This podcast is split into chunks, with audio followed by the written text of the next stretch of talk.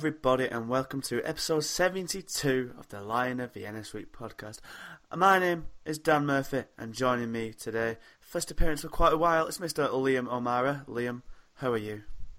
Great, thank you. Good to be back on. I've obviously just moved out, so I've not really had any internet for a while, but we're just starting to get set up now. Yeah, you're a regular spy with your new gaff, aren't you, Liam? Uh... Uh, I no comment on that front. and also joining is the stalwart. It is Tom.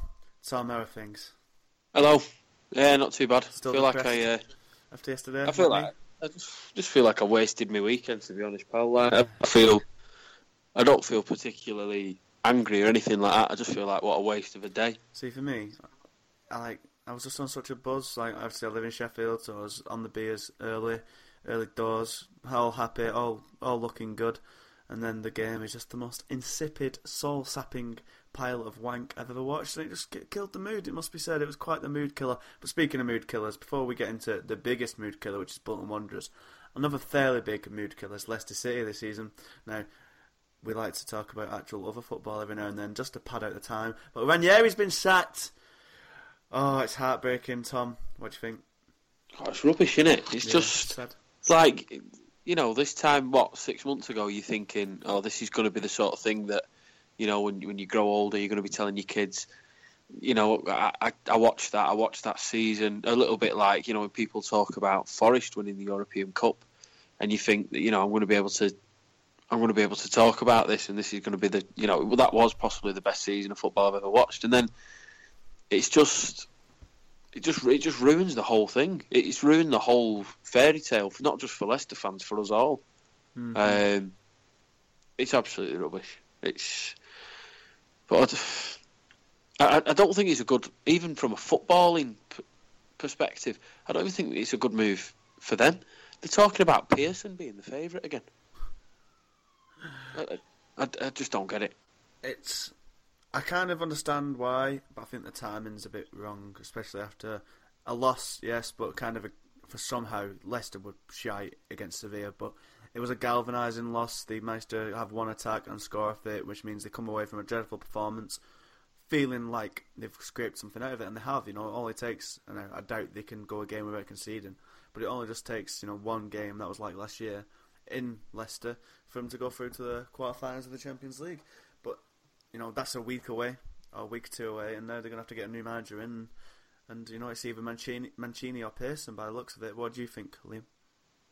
Well, first of all, I just want to say that as sad as it is, I do think it was the right thing to do, mm-hmm. and I'm not, I'm not, I'm not just saying that like to be controversial or anything like that. I just, I look at it and there was a comment I read online from a Leicester fan, like really furious with this. I think it might have been Ollie Holt, to be honest, and basically. Ollie Holt was saying how bad it was and they should have given to the end of the season. It was all because of Ranieri. He should have been able to see it out and turn it round. And I get that view. But this this Leicester fan summed it up quite nicely for me. And it was basically, why should my club get relegated just for everyone else's dream? And I hmm. kind of understand. I kind of understand that. So it is sad, of course it is. And you know, it, it was touch and go whether they'd stay up. In my opinion, I, I Yeah, think I think- poor. I think they've been really sussed. I think Ma- they're gonna Mahrez go is in not. Everyone, keeps telling me how poor Mahrez is now. Mm-hmm. He's not poor. He's just a one-trick pony, and he's coming down that left-hand side now, and everyone's ready for it. He's doubled up on. Everyone's ready for it, and there isn't anything else to go at. Vardy is ineffectual because everyone's playing deep against him. They've just been sussed. The problem was is that they weren't too loyal to Ranieri. They were too loyal to the players and didn't bring flesh blood in. Hundred percent. That's where they yeah, because it's everyone gets sussed. Top teams in Europe get sussed. So Leicester City were always going to get sussed, and that's really where they went wrong, unfortunately. But that doesn't mean I don't feel sad about it because it is sad. But if Leicester want to stay up, I think they've made the right decision. Mhm, Yeah, like to me, it's kind of like the players, you know, who owe the best night of their, well, the best moment of their entire careers. And I don't, and only one, maybe two, will get anything close to that again. Um, they've just, like I said, they've just not looked interested. They've really shafted Ranieri. They've just had, it's just night and day between how they were last year and the effort and just the basic things they were doing so right. And this year it's been atrocious. But you can't. I find it hard to criticise them too much when they've just gone back to being Leicester. You know, none of these players were special before last season, and last season was the biggest anomaly that's ever happened in football. And now most of them are reverting back to type. I mean, you got you you're 100 percent spot on. Players like Morgan, Huth, Simpson, sentiment sentimentality played too much of a part, and there should have been reinforcements in those areas, defence especially. And the only thing I kind of blame Ranieri for really, he's tried everything he can to try and you know rescue this slump. It's not worked, but he he took far too long to, and probably still hasn't, to adapt to Kante leaving. He never, ch- he still tried to play with a 4-4-2 with new players he'd brought in, with Amartey, Drinkwater, and it just wasn't working because Kante is basically two men, and he just never adapted. It reminded me a lot of how Coyle persevered with 4-4-2 after Holden got injured, and the likes of Rio Coker, Muamba, and Mark Davies, and they just couldn't re- replicate the the how much Holden did for us, and they couldn't. None of the players Leicester have could uh, replicate Kante, but it's it's very sad. I feel sorry for him, but I think they still might be doomed anyway. Really, I think it's going to take quite a hell of a lot to, you know, momentum's a powerful thing. They had momentum of winning last year, did well for them. Now they've got momentum of losing, and it's not looking good at all. But speaking of not looking good at all, Bolton Wanderers. Last time was on this podcast, we talked about how we have two vital away games coming up. Played Bradford City and Sheffield United. We did so without Jay Spearing, who was suspended for both of the games, which already put kind of a bad omen on things. First of all, we had Bradford, which we managed to get a point out of. Liam, you went to that game, so why don't you talk to us about it? Bradford was a very tricky game for a lot of reasons. As soon as you got to Bradford, you felt the tension in the air it felt like a local derby. It really did. They were really, really up for it. Like the pubs were full. There was just Bradford fans everywhere. They were really, really up for it. So obviously we, we took a big crowd to the game as well. But within seconds of the game starting, you could just feel the heat coming. The ground was full. It was noisy, and they really, really wanted it. And it was absolutely no surprise that they caught cold early on. I don't think it was anyone's fault particularly. I mean, I've, I've seen a lot of blaming players and you know a bit of things about being set up, but you can't say how much Bradford are intense. And I know there was goalkeeping mistakes on the first goal, and arguably don't really know what he's doing on the second one. I think it was a good cross kind of shot by Nicky Law. I think you know, and it was unlucky a little bit with that one. But anyway, there was just such an intensity. They would have scored any kind of goal. it, it, it, there was no stopping them early on. And when things started to settle and it became a bit more of a normal game of football, then exactly what you thought might happen happened. Both teams were looking quite scrappy. I don't buy into this Bradford passing whatsoever. It, the, the, it's an absolute myth. The, the, they're knocking it long, and it's fine. You know, I, I don't mind that. That's that's what you know. it's just normal football that's played at this level. There is no Bradford way. There is no Stuart McCall knocking it around. It, it's just exactly like us. It both teams were so evenly matched in the end. It was the fact that we got two. A lot of people call it lucky. I mean, it's only lucky in the sense that either team could have scored set pieces because that's what they're good at. So the ones that you know, the one where it falls to Wheater, it's just. I mean, Bradford had a chance to clear it, but we're just dangerous in that sort of area. It's it's not a, it's not luck it's putting it in the right areas and you get goals. It's something that's worked on every single day. So it's not it's not luck. They weren't it wasn't a lucky goal eaters. And just like the second one, you know, James Henry, how many times did he try and put that ball in? If you give Gary Madine five yards of space, there's there's not it's not a scuffy goal, it's a well worked goal. But Bradford could have done the same thing, but they just didn't. They just um, they went within themselves a little bit in the second half. So all in all, it was a really, really good point for Bolton. That uh, because Bradford really, really wanted it. A fair point. Question mark. Um. Yeah, I'd say I'd say on balance. I think I think they had the better of the chances, particularly on. But yeah, I, would say it's probably fair because I think we could have snatched it as well. I think one fell to Connor Wilkinson quite late on that he sort of rolled towards the goal, and you know that didn't make any highlight reels because it didn't mm. hit the post. But for me, it was a much better chance than anything that was else that was created in the game. So we very much could have won that game. And to be fair, with 10 minutes left, I thought we would win it. So if you look at it on the balance, I'd say it's fair, but the noise from the other side is that they were robbed of two points, but I, am not buying that for a second. I presume it was good seeing us show some grit of sorts from coming back from two goals down. Of course it did. It felt like a win, Dan. You know, when, mm-hmm. when, when everyone left the ground, it, it was being treated like a win. You know, they to, there's nothing better in football than stopping somebody else being happy. You know, they really, really wanted to beat us. So us coming back from 2 0 down, yeah, you know, it was a really good point. I was very happy with it, and it felt a bit like a win at the time. Which makes it all the more weirder of what happened yesterday. but was there any standouts, stand knots, and whatnot from the game? Who do you think played well and what? What type of reception did Parky and Maurice have first? Um, mixed. Obviously, Parky was host- it was hostility really. Um, I think there was a little bit of niceness right at the end, but it, it was hostile. You know, like they, they were there for him. They, they, they, were there for him. I don't know why it's particularly hostile. I don't think the comments with Stephen Darby a couple of weeks back helped. Um, maybe signing a couple of Bradford players. They they criticise. I mean, I was in the pub with Bradford fans before, and they slag him right off Parky, and I've really struggled to understand why. Um, for me, they've they've lost a better manager than they've gained. I, I don't understand, other than sentimental, perhaps why they hold Stuart McCall in such high regard. Um, but yeah, the Parky's reception was, um, yeah, it was difficult for him. To be fair, Morais was was quite warm actually. I think it got a bit terms because there was a bit of a scuffle in the corner at one point that he was involved in. It turned on me a little bit, but oh no, it was quite warm for Murray. hmm So yeah, was there any performances you thought particularly good or bad? Just trying to put off talking about Sheffield United um, as long as possible, really. Yeah, um, Moxey was tricky. That was a it was a difficult day for Moxey. Um, he was targeted, to be honest. Um, everything familiar. was going down that side. Yeah, they, they they were really loading that right that right hand side. Nicky Law was never stopped going down that right. Um, so that was poor. Trotter was immobile. It, it, it's just it's frustrating. It it's on.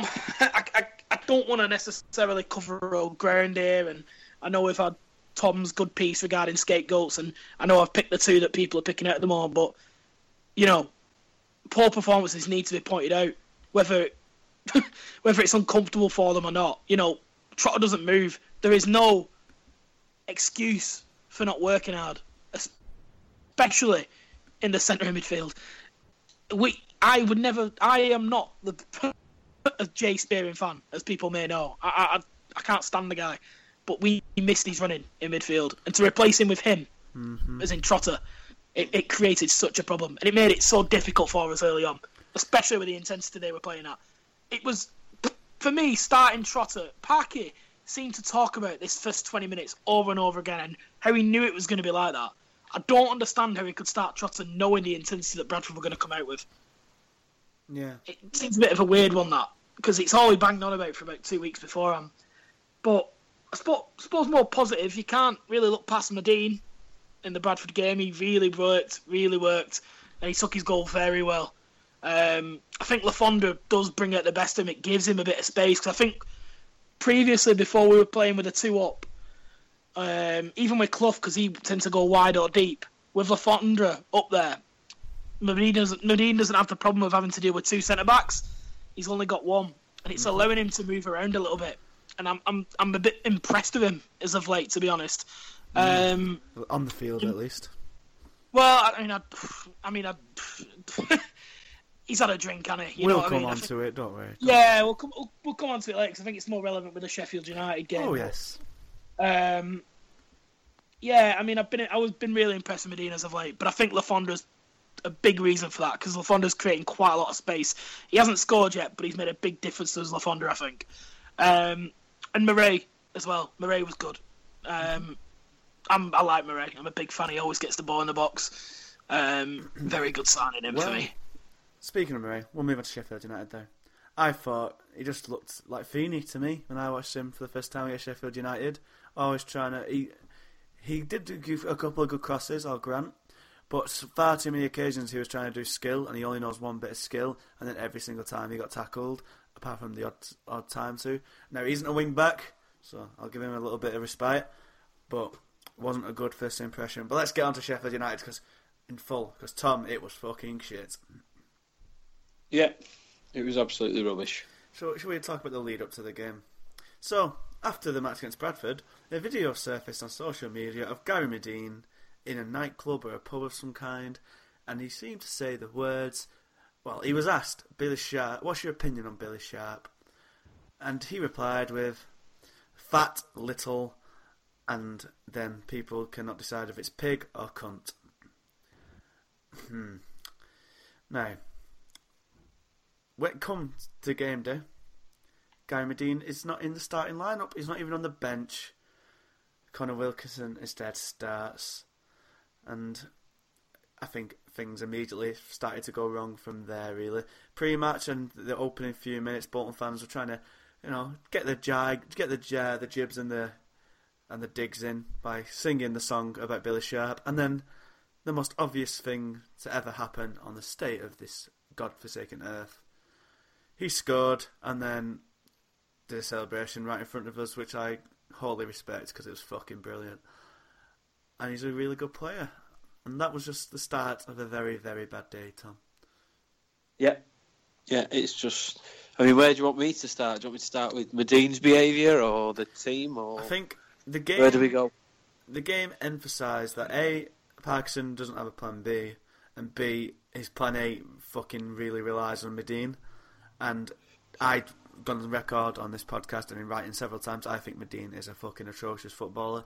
But it's pretty clear he's better than Connor Wilkinson, and that his big fucking lumpiness is needed to win balls that Parkinson is, you know, only directing long balls. And we we missed him and his behaviour. The official line is he had a flu, and I imagine we all take that with a mountain with of salt. He went. He travelled to the game, so it's. I find it weird that he was dropped. If it if this cold, you know, if this cold isn't true, which we all, I imagine we all suspect, he was dropped because he was probably going to get fucking done in by Sheffield United players, and it would have been hostility. But we missed him. I imagine he'd have been up for it even more than usual because of this little, you know, this little kind of thing that's happened. He'd have got been getting stick from Sheffield United fans, no doubt, or he'd have turned his head away. And Parkinson obviously thought it was unnecessary distraction. He didn't play, but we needed him. But yeah, what do you think of the, you know, the situation? Shall we say? Uh, he did. I mean, the guy's an idiot, but nobody's surprised at that, are they? I mean, you know, the video surfaced and it was just, you know, roll your eyes. Here we go again. Gary Madine doing what Gary Madine, Madine does. Um, he's just a balloon. He's, he's, he's like there's, there's, there's nothing else for it. I mean, not only that. I mean, you know, f- listen, footballers might go out and have a drink, and there is this unfairness of the fact that everything you do and say is now recorded and sent onto Twitter or, or wherever for, you know, and there it exists forever. But it, I mean, the, the most important thing for me when I watched it was what the state he was in. I mean, he could barely open his eyes. I mean, and he's he's out. He's been he's had this phone thrust in his face.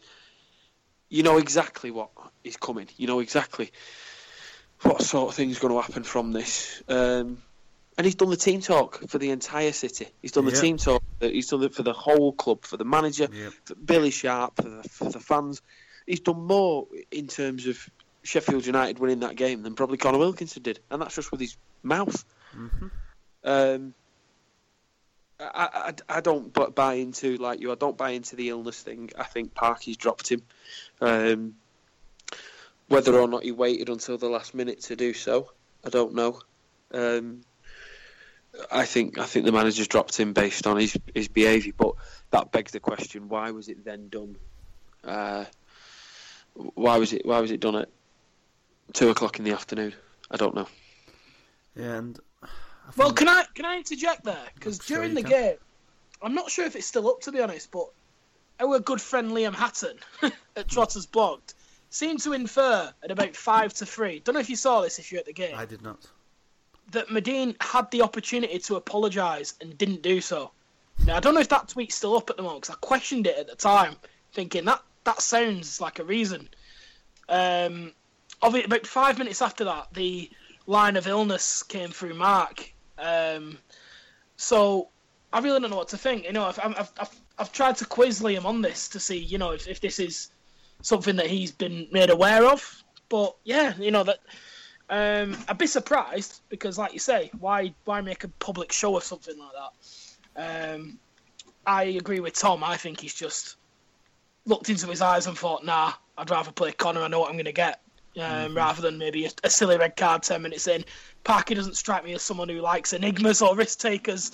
Mm-hmm. Um, like, I think he's only kept with Madine because he's, he feels like he's managed to control that side of his personality to a degree. Like this game, um, for him, the, the, the atmosphere would have been hostile towards him. He could have been done in by a player in the first minute and then just been shied away all the all match. Or he could have been really up for it and really put a fucking show on. That, I don't think. I think, I think, yeah, that's it, and I think that's exactly why Parky mm-hmm. decided no. I think that goes literally against everything Parky believes and goes for. I think he wants someone who he knows is going to put in a performance, and I think he's been able to rely on Madine for do that. Whether you think Madine's great or not, you know, he has very much done a job for us. It's something I'm noticing more and more, to be honest. But I think he probably took one look in his eyes in that dressing room and thought he's all over the shopping. Yeah, and a shame that his replacement was Connor Wilkinson, who I thought, having gotten an opportunity, the biggest game of the season, would be chomping at the bit, would be really up for it. Finally prove all of us wrong who've slagged him off on so many occasions. He's done alright out on loan at Chesterfield this year, scored a couple of goals, more than Jamie Proctor. And he was just, he just didn't show at all, did he, Tom? He was just. No, he's uh, nothing. I mean, what I was consoling myself with, with um, when we when we got the team sheet is I was consoling myself with the fact that when he when he was playing for Chesterfield he was he was scoring goals. So I thought well you know he scored a couple on loan at Chesterfield. So maybe I don't know we'll see a different player today but God he, he's, he's like he looks like a boy. He looks like he looks he looks like he's years off. And I'm not being funny. We signed Wilkinson a long time ago. Mm-hmm. um, what's yeah what, what's he now? Is he 21 22 yeah, I just thought around that age. Um, he, he looks like a child. He's nowhere. He's nowhere near. No. Where he needs to be. Um, but to be honest, you know, when we get onto the Twitter question later on, and talking about how and why we lost.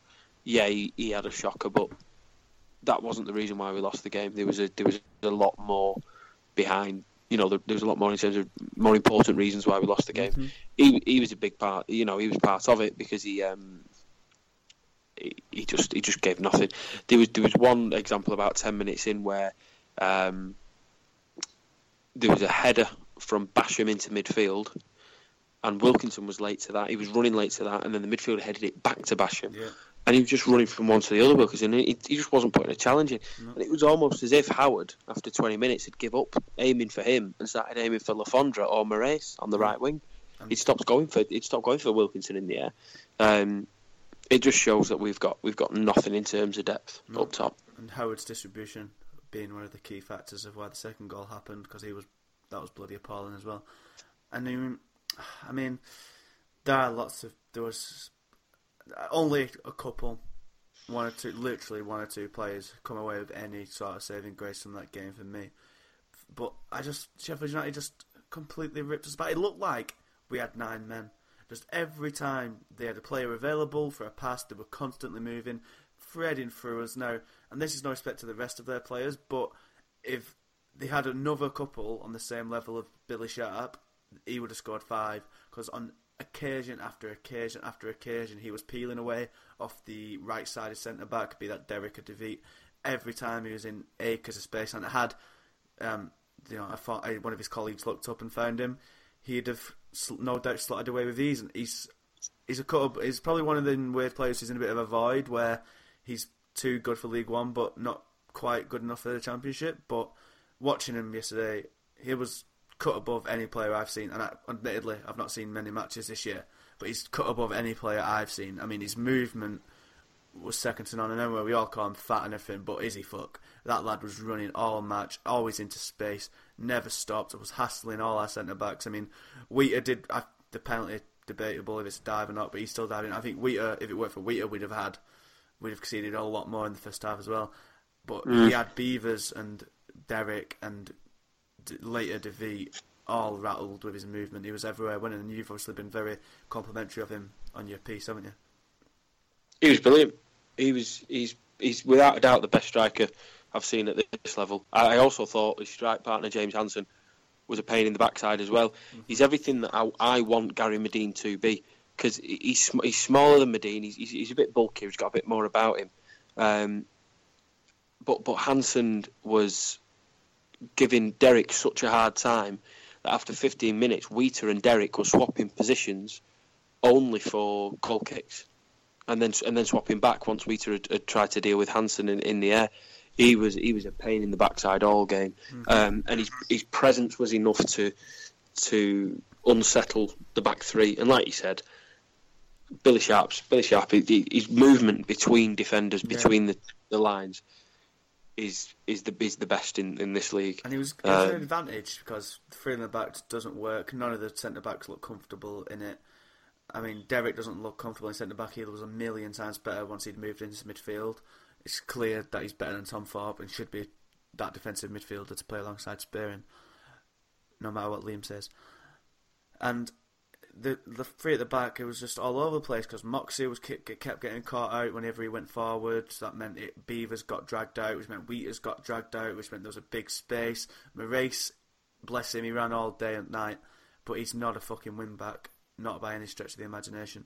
And I, we could see it after 20 minutes. I imagine you're the same, Tom, that the three in the back wasn't working. And we have Wabara on the bench, new signing, right back, a wing played well at wing back for Wigan and right back was in the champ uh, was in the League One team of the year last year. Now I know I know he's not played a lot of football this season. He's probably a bit rusty, but at that point, was to lose it, within about 20 minutes. Parky should have gone to a 4-4-2 or a 4-2-3-1 and got Wabara on in right back and just playing back to basics because this three in the back shit just doesn't fucking work, does it? Yeah, and he, his opportunity was when, when Thorpe was injured to put yeah. Wabara on at, at, right back, and that was his opportunity, and he didn't. No. For for whatever reason, he he thought that the five three two was was going to get at them. Um, but like you said, his, his chance to change it was it was during well, well when Thorpe got injured, but he he didn't fancy it. No. Um, and we put another player on out of position. Yeah, hundred percent. I mean, Dervite, it was his first game for quite a while. I thought he started all right. I thought he made a few good tackles and looked fine, but eventually he was just beginning to get all overrun uh, towards the end of the game when they were just taking the piss out of us. Um, how do you think the three at the back worked against Bradford, Liam? It's been okay, but it, it was a bit of a shoe-on alternative that we've stuck with, mm-hmm. which I'm not going to lie, alarmed me a little bit that we we, we basically did it because we didn't have a right back, and then we won, so we stuck with it, kind of thing. Yeah. Um, and it, it's a little bit odd because it makes I just think, well, you know, why why are we just sticking to what's good? You, you can't be so predictable all the time. I know, obviously, that five three two is something that they worked on for a club for quite a while before we brought it in. It was always the essential plan B, in a sense of they knew that they were short at right back. You know, if something did mm-hmm. happen to Laurie, it was actually something they were planning for if Laurie got injured, um, to switch to five three two. So I know it's something that they're well worked on, and that's why they're probably keen to keep using it. But for me, I, I, the problem is, as you've both mentioned, is that you, you're shoehorning again. So you're putting Felipe Murray at right back, which was okay when we had Spearing covering him. Yeah. But Derik weren't doing that, or like Trotter won't be doing that. So that's the problem that you've got is that 100%. Spearing's so defensively minded. He will do that because he knows he's aware of that situation. It's the one thing that that lad's good at. He's defensively aware. He knows how to shut things down. So he saw that Murray was struggling, so he comes in.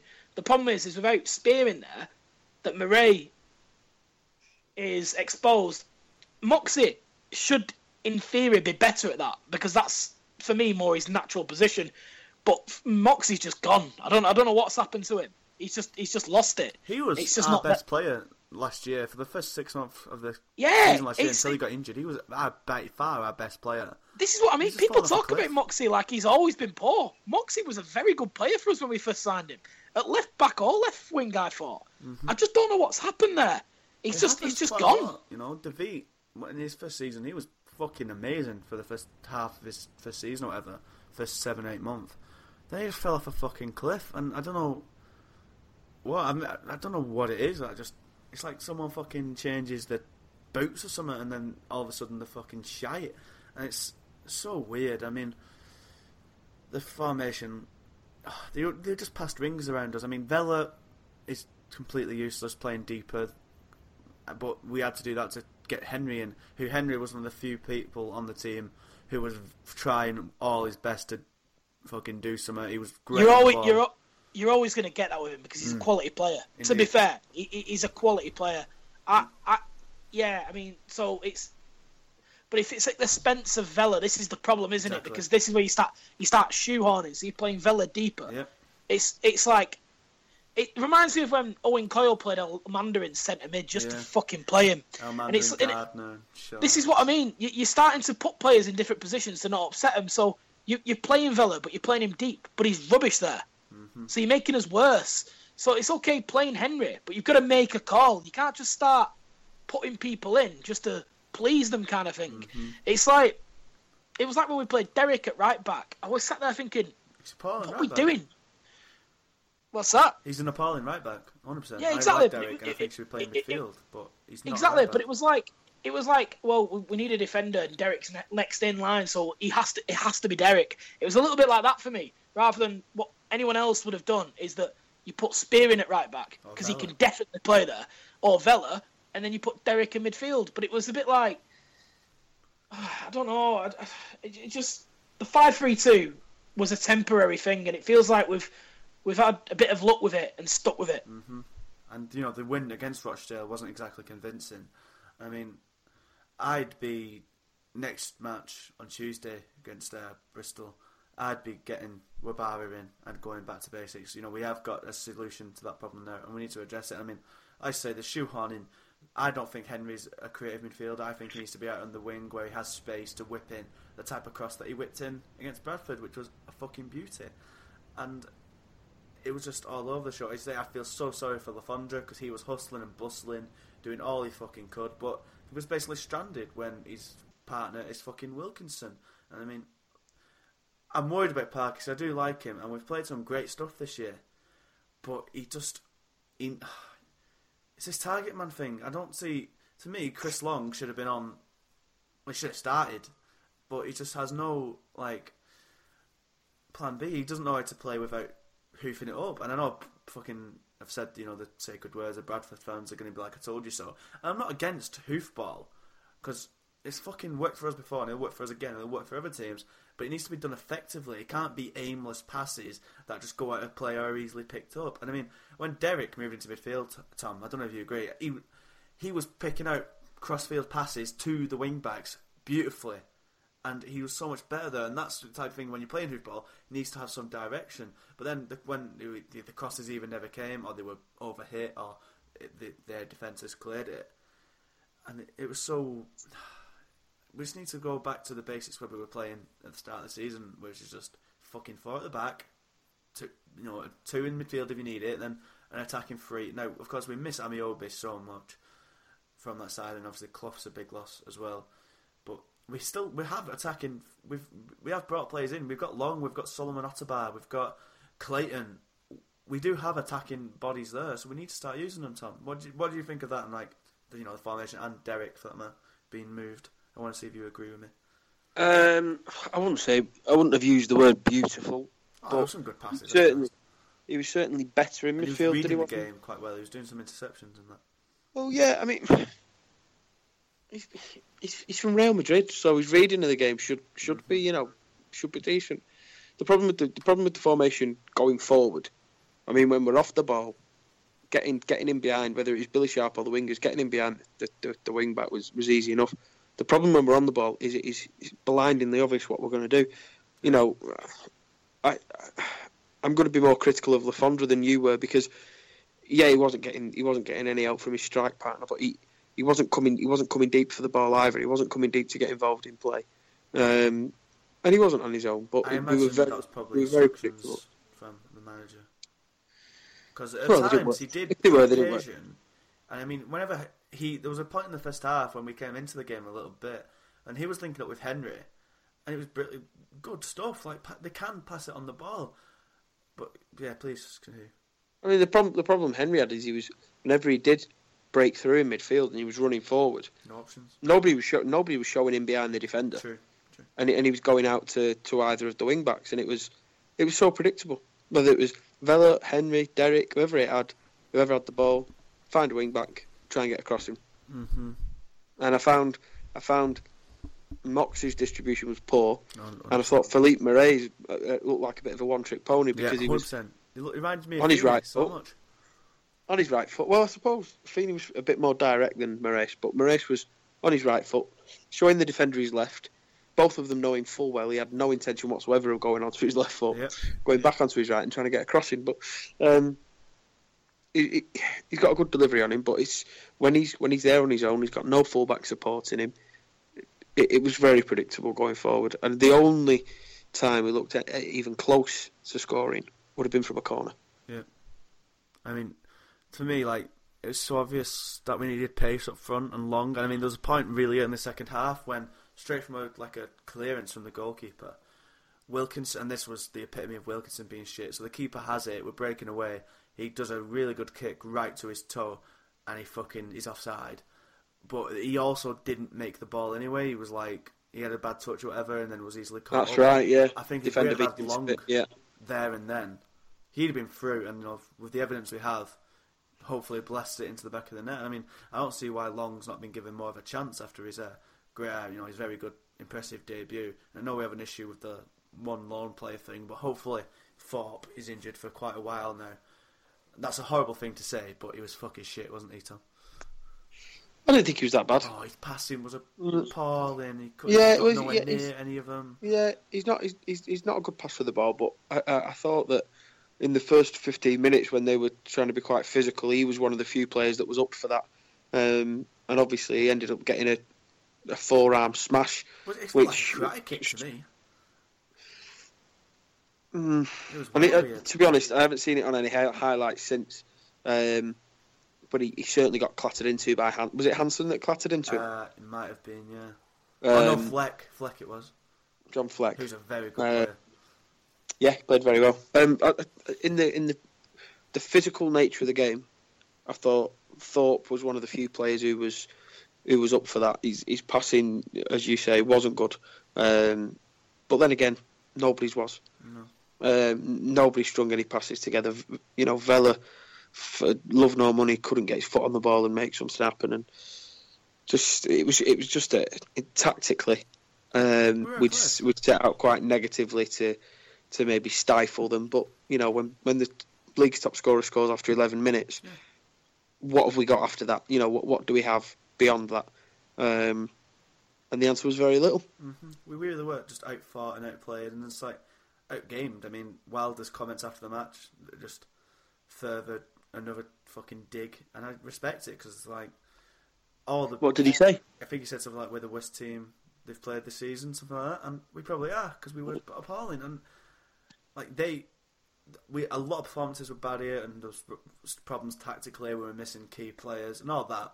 But end of the day, they just simply outplayed us. They made us look bad. They were passing and moving like something that wouldn't look out of place Yeah, and much it, higher up in the football structure. And we just had no. All our reply was to kick it up long, and nothing ever came of it. And it was painstakingly predictable and just a completely fucking soulless match. And I left early because it was just so fucking just it'd be soul It'd be nice to um, it'd be it'd be nice and slightly different to usual to, to maybe end on praising the opposition because Hmm. they are without a doubt the best team that I've I've watched us play against, and they knew exactly how to play against the, the three at the back. Yeah. The central midfielders were were just a pain. They were everywhere. Uh, I mean, when you see central midfielders outrunning Josh Vela, and that was both of them. Um, I mean, I, I don't think the defence had much to do. I think Chris Basham probably had the easiest game of his life, Mm-hmm. but um, I mean, Basham was probably you know going to bed at night thinking, big game tomorrow. I've got Gary Madine. I need to you know put one in for the for the fans sort of thing. And then he's had the easiest game of his life against Connor Wilkinson and Adam Le Fondre. Um, but Billy Sharp and James Hanson worked really well together. I mean, Billy Sharp's definitely better than League One standard, and so so's their team. And twenty-seven thousand fans in that ground, good atmosphere. They're, they're, they're a proper football club. Mm-hmm. It's a shame that it's a shame that we didn't give them a football game because that had the potential to be, on paper, the two best teams in the league going at it, and only one team turned up. Hundred percent, it's quite sad state of affairs. But looking on the bright side of things, with three points out of second place, I think Sheffield. I'd be utterly stunned and completely happy if Sheffield United somehow surmised to bottle it once again from this position. This should be home and dry, won by April. The fin- season finishes in April, but won by kind of late March. I would have thought by this point, because yeah, they're easily the best team. Who's going to stop? Who's going to stop them? Exactly. Scunthorpe seems to be falling away. We seem to be falling away. Maybe Fleetwood Town can somehow Nah. keep going on this mad streak they're on, but somehow I doubt it. I'd be very surprised if Sheffield United didn't get promoted at this point and Bolton best follow them, or I won't be able to watch a single Bolton game in this city next year, which would be rather annoying. But looking upwards, with three points out of the automatic places, which are currently uh, vacated by Fleetwood, we play Bristol Rovers on Tuesday at home, Wimbledon at home on Saturday, then Fleetwood away, and there's been quite a kerfuffle for tickets on the old social media, which has been rather amusing. On the following Saturday, we 100% need to win both these games against Bristol and Wimbledon. 100%, no excuses, if buts and maybes. We need to win it. We have two games in hand. One, obviously, that one game against Southend away, which got called off, and then a game I presume we should have played on an FA Cup weekend. Two, which no, that's two games in hand. Two extremely winnable games against teams we've already beaten this season. Not- It's Oldham that game, I think, isn't it? Oldham might away, I think, is the other game. in yes. Yeah. But Bristol, Wimbledon this week, Liam, we have to shake ourselves off immediately and have to win these games, don't we? Yeah, I think less of the shaking themselves off. It's a family podcast this time. Um, but yeah, well, we have to win both. Um, one point from them last two is disappointing. I know they're tough, but you know, I think three points was a realistic target from those two games. So nothing less than six will do with these two. No. Hundred percent, hundred percent. Do we? Will we win it, Tom? Will we win them? Yeah, we're going to win the next two games. Yeah, I mean, for for all the panicking people are doing, and you know, I've been very negative about the performance because it was an overwhelmingly negative game. But every every recent disappointing game I can think of, Oxford at home, Chesterfield away, he's got a reaction out of him. Um, and we're playing against two League Two sides in, in reality, um, and we'll beat them both. Both at home. We'll we'll have um, hopefully change of change of formation. I was just going to ask: Is it will he Um, change it? Will Wabara? I think he will. I think he will. Wabara's had a couple of weeks now. He, he might be up to speed. Um, he might bring Gary Madine back. I don't know. If he recovers from his cold, poor sod. Get some Yeah. down him. well, just get some Lemsip. He'll be all right. Uh, yeah, we'll win the next two games, and then we'll go to Fleetwood, second in the table. Um, get a win there, and then everyone's going to be wondering what all the fuss was about, won't they? Do you? Are you that confident, Liam?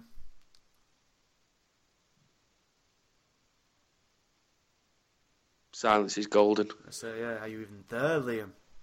I am sorry about that. Um, Fucking yes, I'm. Pre- I know, I know. I'm pretty confident. I, I've don't. The problem is, and I was touching on this a little bit before we came online. Um, I think that that Charlton home game really knocks some wind out of ourselves. Losing with ten men against ten men, I should say. Yeah, exactly. I think that exactly. I think that's knocked a little bit of the confidence now. That doesn't mean that we're not still good and we won't still win games by grinding it out, but I think we've lost the spark a little bit since then. So this is a good opportunity for us to get the wheel turning again. This, if we're talking about Sheffield United going up, then that's all well and good. But for me, we're still in a very strong position to secure that second place. So we need to get that spark back because if we don't get that back, we'll limp to the playoffs, in my opinion. Mm, and, and it'll be the best place to be. And we don't have no, No. a bottle as it is. No, And I 'cause we'll win games, in the playoffs. and, and this is the difference. Yeah, this is the difference. We'll win games, of course we will, because we're, cause we're a decent side, and there's some really poor teams in this division. You know, there's no escaping that. So we will win games. That's an absolute given. But but if we turn, let's say, at 15 points instead of getting 12 or 13, we'll get six or seven. But it'll it'll be fine for the playoffs. But it won't allow us to kick on for that place. So to do that, we need to step up our performance levels again. And these two games are a really good opportunity to do that. Mm-hmm. What changes do you make? Changes, I'd change the formation. It, it, when we say changes, it'd be quite a, a widespread change of, of, of how we play. Um, I, I'd probably look back at the diamond again. I don't I don't see why it, we still get the two up top that I think Parky wants. I don't, I don't see the issue of, of having the diamond again. Um, if he's concerned that we're going to be over and a little bit in the midfield, then don't play wingmen. Play. you know, they don't have to be wingers. They can just be wide midfielders. You could play Vela out on the right if you wanted to, and Henry behind the striker. You know that that will allow you to not be overrunning the centre midfield. Um, it depends if Wabara's ready because he's obviously re- reluctant. Because, like you, for the reasons that you both said, if you're talking a quality player, that somebody who won, was in the team of the year, it was strange not to put him on. He just simply doesn't think he's ready. So I suppose it depends if he's ready or not. If he's ready, then yeah, four four two again with a diamond. I can't see why we wouldn't go back to that. That served us so well so far this season. Well, we certainly need a response, and we can only hope we get one. Now, Tom, you asked a question to our adoring Twitter public. Do you want to did. do the honours of reading out some answers, and I, we can get I will. out here? I'll um, out of trying to be semi-professional, I'll ignore all the ISIS did it, Corbyn did it, uh, Danny Butterfield, Owen Garvin, anything like that. Meltooth. Ignore Meltooth as well, please. No, no, no. He's he's my first one to mention. So the, the question was who or what was most to blame. Um, so let's have a look at what we've got. We've got plenty of retweets from Sheffield United fans by the look of it. Oh, Um, first one at Cool Tales has said, "What difference does it make?" Helpful. Um, Yep. To the real crux of the issue. That yeah. Let's have a look. Um, Ian Firth at Super Mike Swerve. Four five one doesn't work with Alf. Three five two possibly, but we need Taylor and Spearing back, so that's a way forward for next time. Um, more Sheffield United. Yeah, we got. what are the Mel- Sheffield United fans saying? Out of interest. Um, I think they was. I just think they were surprised at, that we'd that that we'd said something nice about them. Um, so I think it's been overwhelmingly quite positive. Um, they don't like Phil Parkinson. Is the is is the, the main thing that I'm getting. Um, a lot of people calling him a bellend and things like that. Oh, okay. Um, right, let's have a look at what else we've got. Um, our very own at Manning 80, eh, 19 Manning 83 says uh, the biggest reason was Chris Wilder, an attacking manager who realises attack is the best form of defence. I wish Ah. ours had that attitude. No, we're not doing that. That's that. That's positive. We want negative. We want to blame someone here. We want, Okay. we want to slag someone off. Um, at Declan Mayer says, I personally think Daniel Murphy's first appearance at a BWFC game in months was a bad omen for the team. Yeah, that's better. He's, he's Um, not wrong. I I quite agree with this one. At Goodney Four says Jay Spearing being suspended, we had nobody capable of holding things together. Our midfield lacked a ball winner. Um, let's have a look. Ariza Makukula. No, we'll ignore that one. Um, oh, I like I like this one. At Dorset Trotter, they scored more goals than us. They are a good team. No point Good, yeah. dwelling on it. Just Yeah, move it's on. Should get him on here, shouldn't we? That's hashtag analysis. Um, somebody here at James WF James BWFC twenty two says Parkinson putting Wilkinson in shows he's reliant on long ball and yet again it failed. And at M Brady BWFC says I do like Parky, but not the first time this season. His de- de- decisions cost us yesterday. Uh, and then the last one I'm going to read out is David James at David James UK. Nobody has said Beevers for the mistake that led to the first goal. Bad penalty decision. Madine should have played. That, see, that first mistake, that first goal, there was about three mistakes I saw. I think Morais lost the ball. Out of position as well, yeah. I think Thorpe lost. I think Thorpe missed it in a tackle, was weak, or maybe Vela, maybe both Well, it of them. well it, it, lost the ball in a, in a bad position, dawdling. Derik went halfway. That's It, it was either sit or go to win the ball. He goes halfway and does neither. Yep. And there's a lot of mistakes by the time it gets to Beevers. But Moxey was gone somewhere, and then Beevers kind of. Does he slide and miss it? Is that what it is? I think he's he's taking a step forward towards towards the ball when he when the when the pass is played, and then when he, he's sticking his foot out to intercept, and he's just missed it. But like you said, there's a lot of mistakes before it gets to Beevers. Is there any more? No, that was it. In terms of the sensible ones, we've had a Hurricane Doris, Jeremy Corbyn, uh, Ariza Makukula, etc., etc. Mm-hmm, mm-hmm. All could be quite culpable. But it was a shit game for us, at least on a shit day. That kind of ruined the mood. How did you find Sheffield, though, Tom? Drinking in the Benny Hunter? Good spoons, that. Yeah, it was all right. Yeah, we we got there early. We were there for about half eleven. Um, there was, I, I, don't- I don't think there was a tension in the air. There was an expectation. That the the feeling I got from Sheffield United fans is they felt that if they if they won that game, then that was that was them for the league. Yeah. I think they knew that if anyone was going to challenge him, it, it was probably us. So I think there was they, they were they were quietly nervous about this one, um, but they didn't have they shouldn't have worried really. They shouldn't have had any reason to worry. Um, but yeah, I mean I've got I've got friends that go to uni in Sheffield. A friend of mine got same. married married in Sheffield, so um, I know it fairly well. Yeah, other pubs did you go decent. Just that one, to be honest. We, we um, the the police told us about the two away pubs, Which ones? But we- Howard and the Globe. Howard and the Globe. Yeah, Yeah. but we'd um, the lad who had our tickets. We were arranging to meet him in, in that particular one. So went there. Um, and some of my mates went to the Yateses to watch the rugby afterwards, but it's a rubbish sport, so Yeah. I didn't bother. Well, on that particular grand revelation and truth, we shall end this podcast right here. You can follow me on Twitter at Mabroski. You can follow Liam on Twitter at Liam underscore O'Meara. Is he here?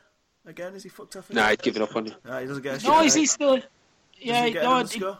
Is the underscore it does. Twitter? It does have an underscore. So you remember that, and you can't even be there on hand to reply when I say it. Fucking pathetic podcasting. I lie. It's been a pleasure having you here, Liam, as always. Follow Tom on Twitter at Down the Manny RD, and of course you can follow us all on Twitter at Line where you can also get. onto- It's like a gateway. It's a gateway drug to the rest highs that Bolton that Line gives you.